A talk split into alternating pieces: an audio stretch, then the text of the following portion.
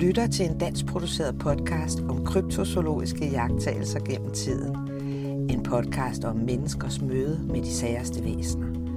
Velkommen til De Mystiske Dyr.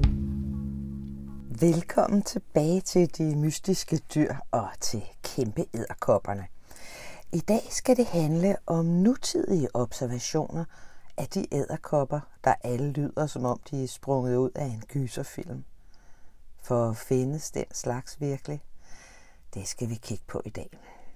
Vi skal både til New York i U S A, til Vietnam, England og tilbage til Afrika med et nysgerrigt tv-hold.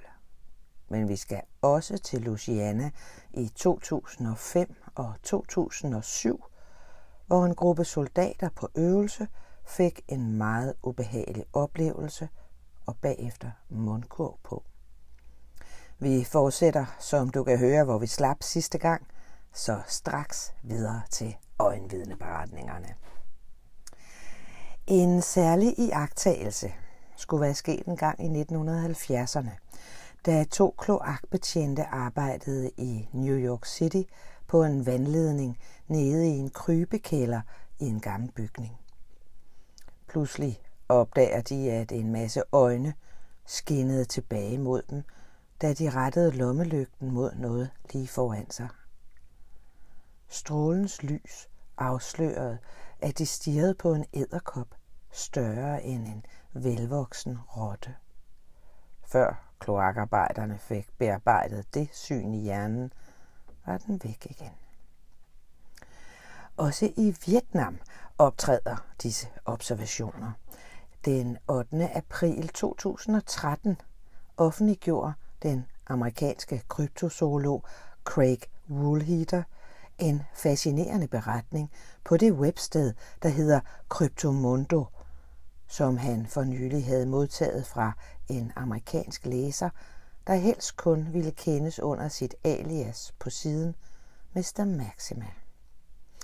Han fortalte, at hans svigerfar hævder, at han, mens han tjente i Vietnams jungle under Vietnamkrigen, som del af en femmandsenhed, støtte på edderkopper på størrelse med middagstallerkener. Disse frygtindgydende edderkopper blev altid iagttaget tæt på åer eller andre vandområder og var så hårdføre og svære at nedlægge, at selv efter at være blevet beskudt på af svigerfaren selv og de andre soldater, bevægede de sig stadig omkring, anskudte, men i live. Svigerfaren hævdede at have set disse edderkopper ved flere lejligheder under sit ophold i Vietnam. En anden rapport kommer fra kvinden Debbie, der fortæller om sin egen oplevelse også i Vietnam under krigen. Faren til en af hendes venner var gået ind i bushen for at lede efter en bestemt frugt. Vennen lagde mærke til et meget stort, lystfarvet edderkoppespind, som dækkede et område på omkring fire komma fem meter. Spændet gik både vandret og lodret og var udspændt mellem store træer. Da han nysgerrigt gik tættere på for at kigge nærmere på det imponerende spind, opdagede han en skinnende sort edderkop på størrelse med en mindre hund, der hang kun få meter over hans hoved. Et andet vidne fortæller om dengang hun underviste i Di Alla i Vietnam. Di Alla er en bjergrig region omkring Laos. Der havde hun en studerende fra en etnisk minoritetsstamme, der fortalte, at der lever edderkopper, der ligner taranteller, hvis omfang næsten nåede en meter. Disse gigantedderkopper skulle leve i visse afsidesliggende områder af junglen. Vidnet fortæller, at de betragtes som en stor delikatesse. En anden meget interessant observation stammer fra England og foregår i to tusind og et, da en bibliotekar ved navn Sheila kørte hjem fra arbejde langs Nottingham Stonebridge Road, hvor der på den ene side ligger en gård, og på den anden side af vejen en nedlagt fabrik, som nu er revet ned. Da Sheila nærmede sig fabrikken, lyste bilens forlygter noget op, som hun i første omgang antog for at være et stort pindsvin, der travede hen mod fabriksområdet. Da hun kom nærmere, opdagede hun til sin rædsel, at det ikke var et pindsvin, som hun kiggede på, men derimod en enorm, behåret, tarantellignende edderkop. Hun fortsatte med at betragte den, mens den løb over vejen og forsvandt ind gennem hegnet til fabrikken og var væk. Hun beskrev edderkoppens krop, omtrent så stort som en lille hunds, og når man lægger dens krop til dens ben, mente hun, at dyret måtte have haft et benspænd på omkring tres til halvfems centimeter. Og det lyder jo som en ret stor edderkop, hun mødte der på Nottingham Stonebridge Road.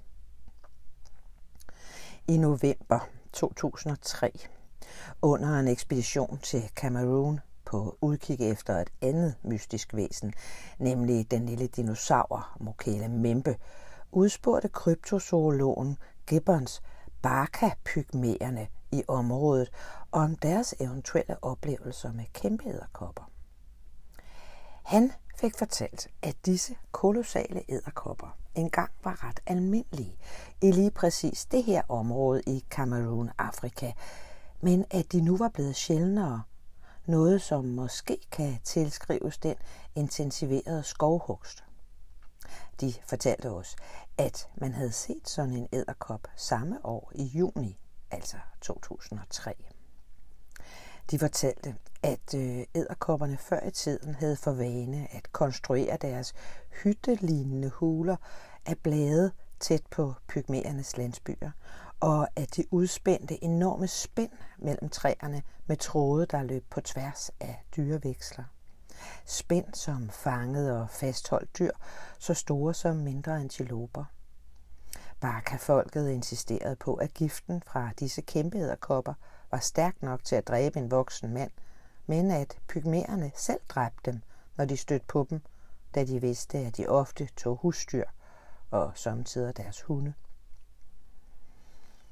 Nå, lad os kaste et blik på nogle af de observationer fra U S A, for vedholdende rygter fortæller nemlig om sager og observationer på en militær træningsplads i Louisiana, U S A.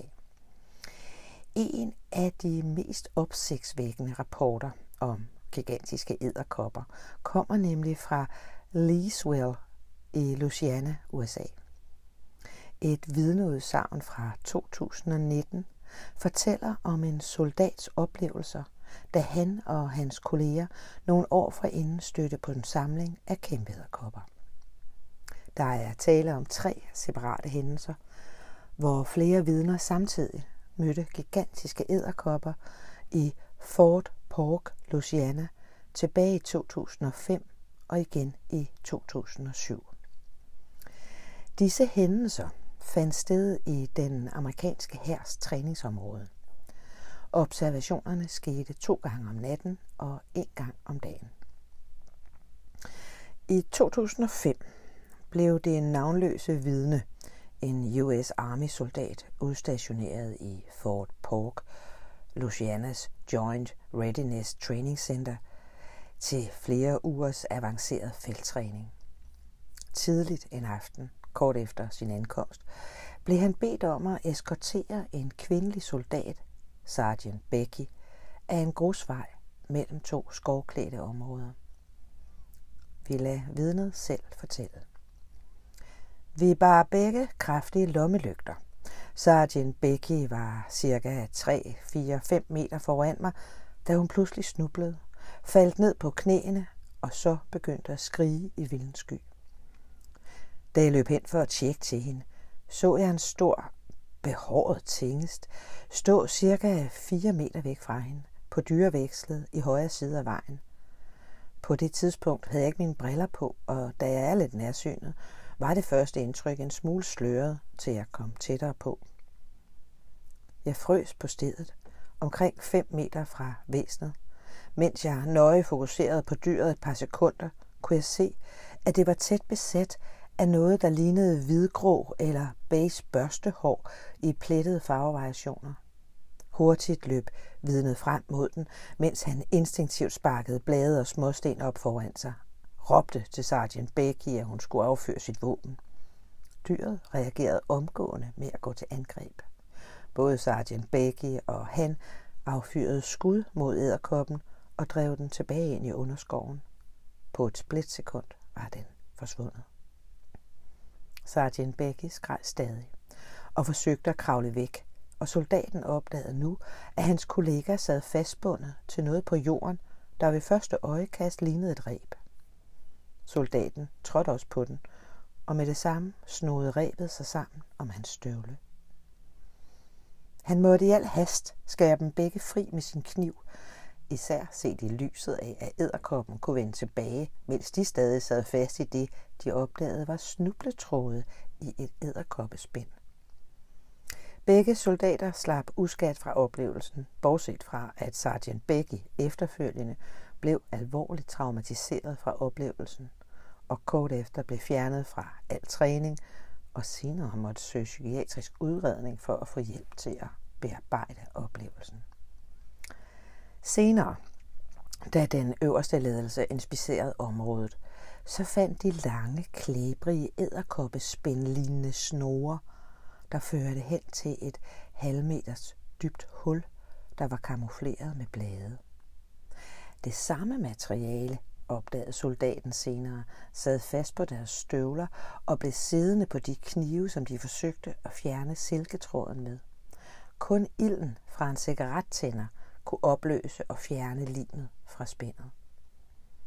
Rapporter om hændelserne blev naturligvis skrevet ned, men militæret nægtede at godtage den og mente, at de i stedet nok var stødt på en vild og skabsbefængt hund. Også den mandlige soldat blev henvist til psykiatrisk udredning, og alle, der efterfølgende talte om kæmpe edderkopper, blev latterliggjort og beordret til ikke at tale om den slags oftere.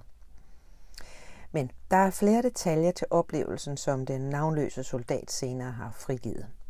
Samme aften som hændelsen i to tusind og fem, mens den øverste ledelse gennemgik området med edderkoppehullet, fandt man et cirkulært bladkamufleret låg på omkring en halv meters bredde, hækslet til bagsiden af hullet med en eller anden form for lim. Låget på fælden, for det var det, det lignede, var vævet af små pinde og blade limet sammen med et ukendt stof med et symmetrisk og diagonalt formet mønster. Låget i sig selv virkede robust, men var ganske let. Der var også en meget skarp ammoniaklignende lugt på stedet, som vidnet påstod sad i soldaternes tøj i flere dage efter. En soldat, en snigskytte, forsvandt næste nat på øvelse. Soldaten, som berettede om sine oplevelser i to tusind og fem, fortæller, hvordan han sad på ladet af en lastbil, der holdt vagt ved hegnet ind til en flyveplads nær et tæt skovklædt område, da han opdagede en ubuden gæst i form af en oppositionsstyrkesoldat, der sneg sig ind på deres område. Vores vidne fortæller, hvordan han overmandede soldaten og fastholdt ham, mens hans holdkammerat skød ind mod trælinjen, hvor fjenden formodes at holde til. Kort efter var holdkammeraten væk, som trukkede ind i skoven. Han kom ikke tilbage, og ingen kunne efterfølgende lokalisere ham. Han besvarede heller ikke radioopkald, og langsomt blev man mere bekymret.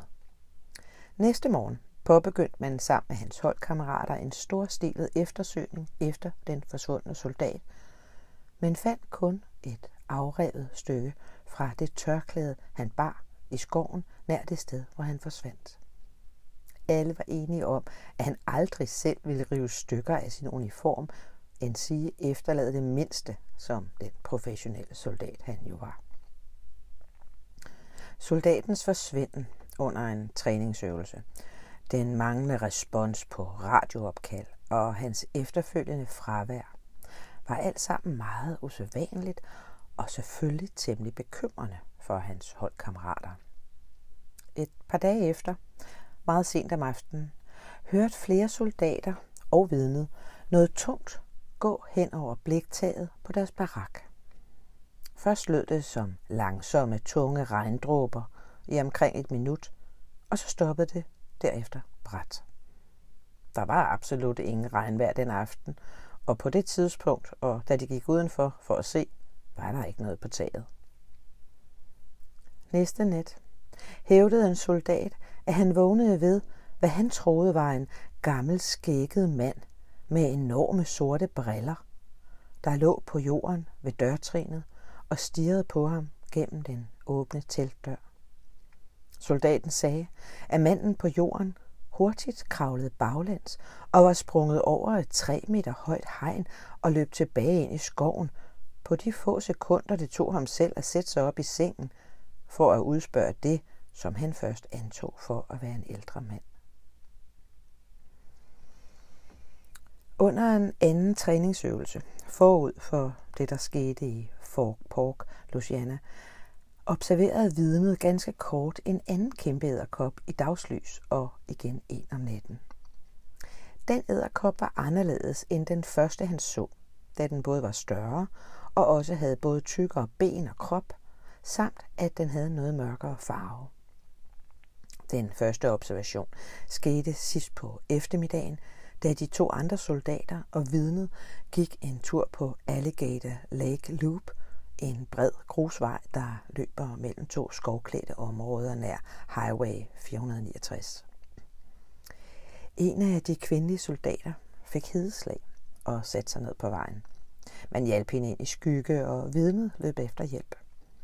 Da han kom tilbage med et par sygeplejersker, anbragte man patienten på lastbilen, og de begyndte alle at bevæge sig til fods tilbage, da en sergeant pludselig klagede over, at han trådte på noget klæbrigt. Straks begyndte bladene i krattet på skrænten at vibrere voldsomt. De så alle hovedet af en kæmpemæssig behåret edderkop dukke op og straks forsvinde igen. Vidnet troede lige først, at han så et egern, men øjeblikket efter så han den tydeligt, da den dukkede op igen og herefter forsvandt. Vidnet noterede to store, skinnende sorte øjne. Selve hovedet var bredere end tredive centimeter og lignede lidt hovedet på en tarantel. Den havde tykke, behårede børster spredt ud over kroppen og udstyret med store hvide eller gennemsigtige hugtænder. Kroppen var mørkebrun med lysere og brune striber, hvilket gav den en fremragende kamuflage i området. Den forsvandt tilbage i bladladet og var væk lige så hurtigt, som den var dukket op. Da soldaterne kom hjem, opdagede de, at sergeanten, der havde trådt i noget klæbrigt, havde mistet sin løbesko fra oppakningen. Han gik senere tilbage og ledte efter skoen, men kunne ikke finde den nogen steder, hvor de havde gået. Sidst på eftermiddagen ville delingssergeanten gerne vide præcis, hvad der skete, så gruppen vendte tilbage til samme sted. På stedet for observationen talte de om hændelsen og hørte så blade rasle og et svagt sus bag dem.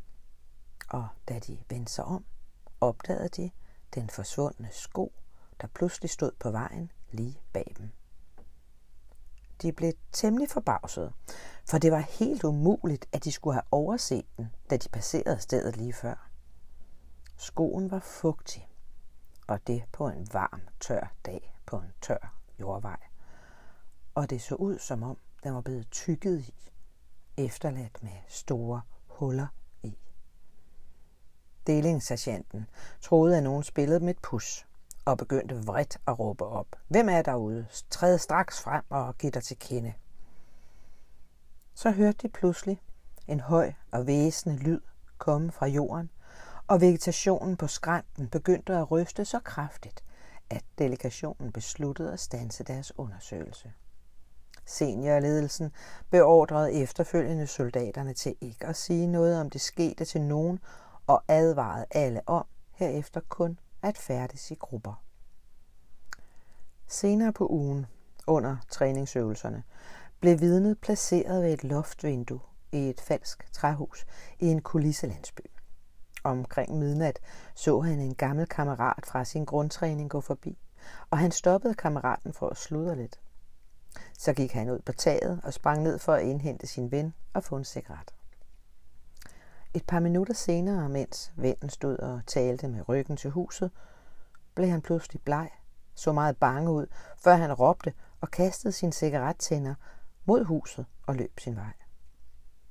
Da vidnet vendte sig for at se, hvad i alverden det handlede om, så han et glimt af en gigantisk edderkop, der gik rundt op på det tag, som han selv lige havde forladt.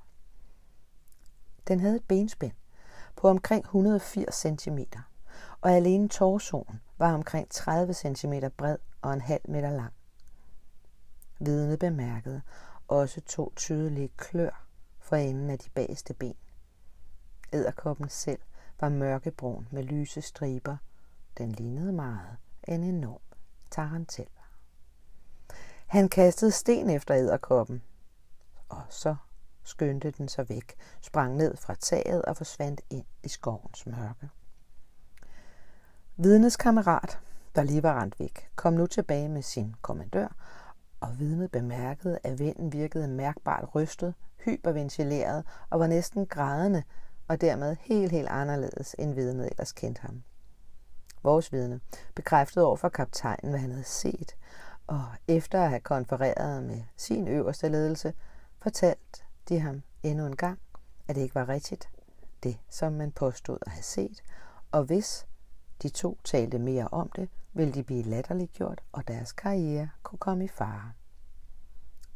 Så vidt vidnet er orienteret, blev der aldrig registreret noget om hændelserne. I to tusind og otte sendte den amerikanske tv-serie Monster Quest tarantel-eksperten Rick C. West afsted for at undersøge, om der kunne være hold i nogle af historierne. De pakkede til en kort tur på kun tre optagelsesdage og drog afsted til de venezuelske junglelandsbyer tæt på Orinoco-floden, der grænser op til Colombia. I løbet af sit tre dage lange strejftog blev han ledsaget af et hold lokale hjælpere og en erfaren Amazon-guide, Juan Carlos Ramirez, som har arbejdet i området i over tyve år. Deres mål var enten at fange en kæmpe edderkop i live, eller i det mindste at få en videooptagelse med hjem. De interviewede undervejs en række mennesker i fjerntliggende landsbyer, og hver enkelt person i disse landsbyer troede på, at disse enorme, gigantiske edderkopper faktisk eksisterede. West påbegyndte sin søgen, da han besøgte landsbyen San Real Manon Arda.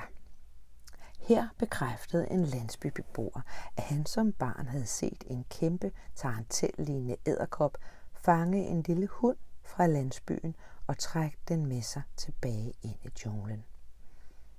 Edderkoppens omkreds var på størrelse med en basketball, og da edderkoppen rejste sig på bagbenene, hævdede vidnet, at den var på størrelse med et lille menneske. Selvom den slags påstande er temmelig vilde, så må man jo gå ud fra, at lokalbefolkningen i det mindste er i stand til at se forskel på f.eks. et dovendyr på jorden og så en kæmpe edderkop.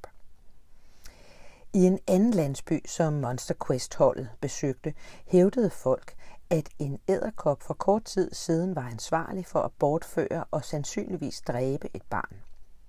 West og hans team besøgte landsbyen Pandari, der lå endnu dybere inde i bjergene. Her fortalte to indbyggere, Antonio og hans søn Simoni, om et lille barn, der for nylig var forsvundet og aldrig igen var blevet fundet. De mistænkte kæmpe edderkopperne for at stå bag, fordi de havde taget børn før. Oven i købet opdagede teamet, at landsbybeboerne konstruerer deres hytter specifikt til at holde kæmpe edderkopper ude, og bygger hytternes stråtag, så de strækker hælen til jorden og dermed giver tætte, sammenvævede barrikader mod de rovdyr i området, som de frygter mest, kæmpe edderkopperne. Altså præcis som de gjorde det i Kongo. På ekspeditionens sidste dag, tredje dag, fandt holdet faktisk en stor edderkop. På den sidste dag af Wests ekspedition gik holdet igen ind i junglen og fandt et ekstremt stort edderkoppehul i jorden, hvor de placerede et videoskop. Det afslørede hurtigt tilstedeværelsen af en meget stor tarantel, som de fangede levende. Det var så næppe den, som de oprindeligt var kommet for, men det interessante ved deres fund er, at den de fandt omtrent havde samme størrelse som den allerstørste tarantel, man nogensinde har registreret. Og det er interessant, fordi de trods alt kun var i området i tre dage. Og så naturligvis, at de lokale bliver ved med at hævde, at disse monsteræderkopper findes, men at de er meget sky, og at de primært lever under jorden, og det derfor er ret sjældent faktisk at se en. Men dem, der bor i området, de tror uden skygge af tvivl på, at de er derude. Desværre så endte West-ekspedition altså uden at finde afgørende beviser for Venezuelas savnomspundne gigantiske edderkopper. Men West selv var alligevel tilstrækkeligt imponeret over størrelsen af den edderkop, som de fangede, til at betragte det som en reel mulighed, at der kunne findes større edderkopper inde i junglen, og sagde bagefter, at han rent faktisk planlagde at vende tilbage for at fortsætte eftersøgningen. I to tusind og elleve undersøgte den britiske filmfotograf Richard Terry rygterne om hestedræbende, børnebortførende kæmpeedderkopper i Colombias regnskove til sin tv-serie Man versus. Monster. Selvom han ikke kom hjem med noget bevis, så talte han med flere landsbybeboere, der insisterede på, at disse frygtede kæmpeedderkopper holdt til i underjordiske huler i de nærliggende skove. Også i Atlanta-området Georgia i U S A kender man til historier om kæmpeedderkopper. I næste observation skal det handle om en edderkop på størrelse med en stor middagstallerken. Faktisk troede vidnet først, at han stirrede på en kat. Dette møde skulle være foregået i to tusind og seksten. Vidnet Christopher Williams. Det er en brandmand med femten års erfaring. Han var ved at slå sin græsplæne en tidlig sommermorgen på sin fridag. Da han så ved en fejl stødte plæneklipperen ind i siden på et højt fyrretræ i sin forhave, fik stødet noget i træet til at bevæge sig.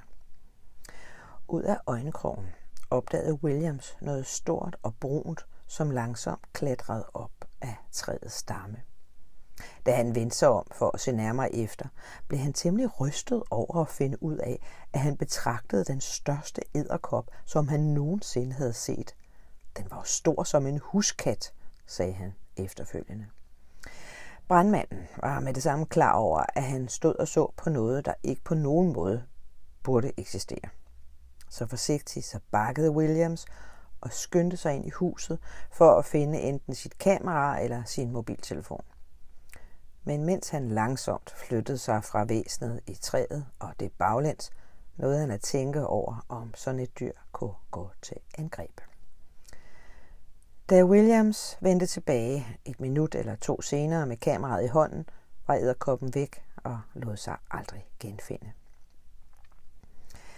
Det var også i to tusind og seksten, at en kvinde fra Bedford, Nova Scotia i Canada, indrapporterede, at hun så, hvad hun kalder en gigantisk husedderkop, omkring tres centimeter i omfang, sort eller mørkebrun i farven, der løb hen over hendes forhave en aften.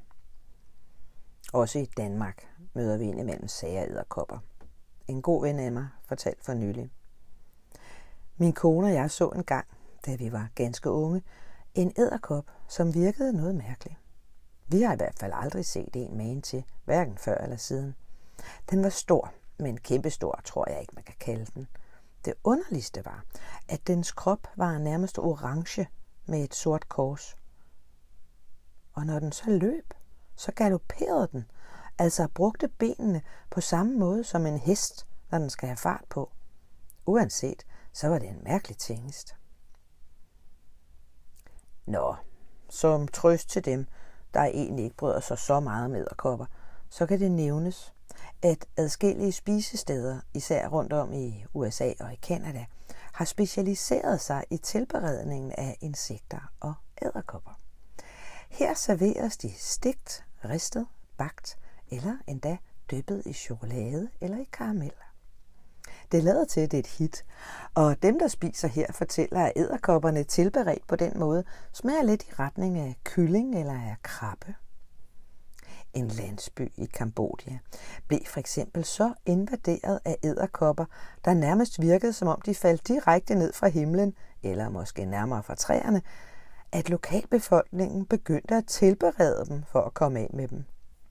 De serverer dem især på en bund af ris, eller anretter dem med nudler i en ret kogt med risvin. Det skulle være både næringsrigt og billigt. Måske fordi der er så mange af dem. Tak for denne gang. Næste gang forlader vi edderkopperne og går direkte videre til noget helt, helt andet. Synes du, at menneskeædende planter og træer lyder interessant? Så vil du sikkert også finde zombiemyrer fascinerende. Og selvom deres eksistens er bevist, er deres optræden så aparte, at det får et par ord med på vejen.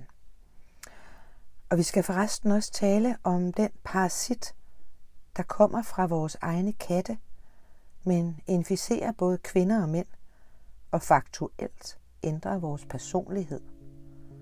Mere om det næste gang. Og det er faktisk temmelig uhyggeligt.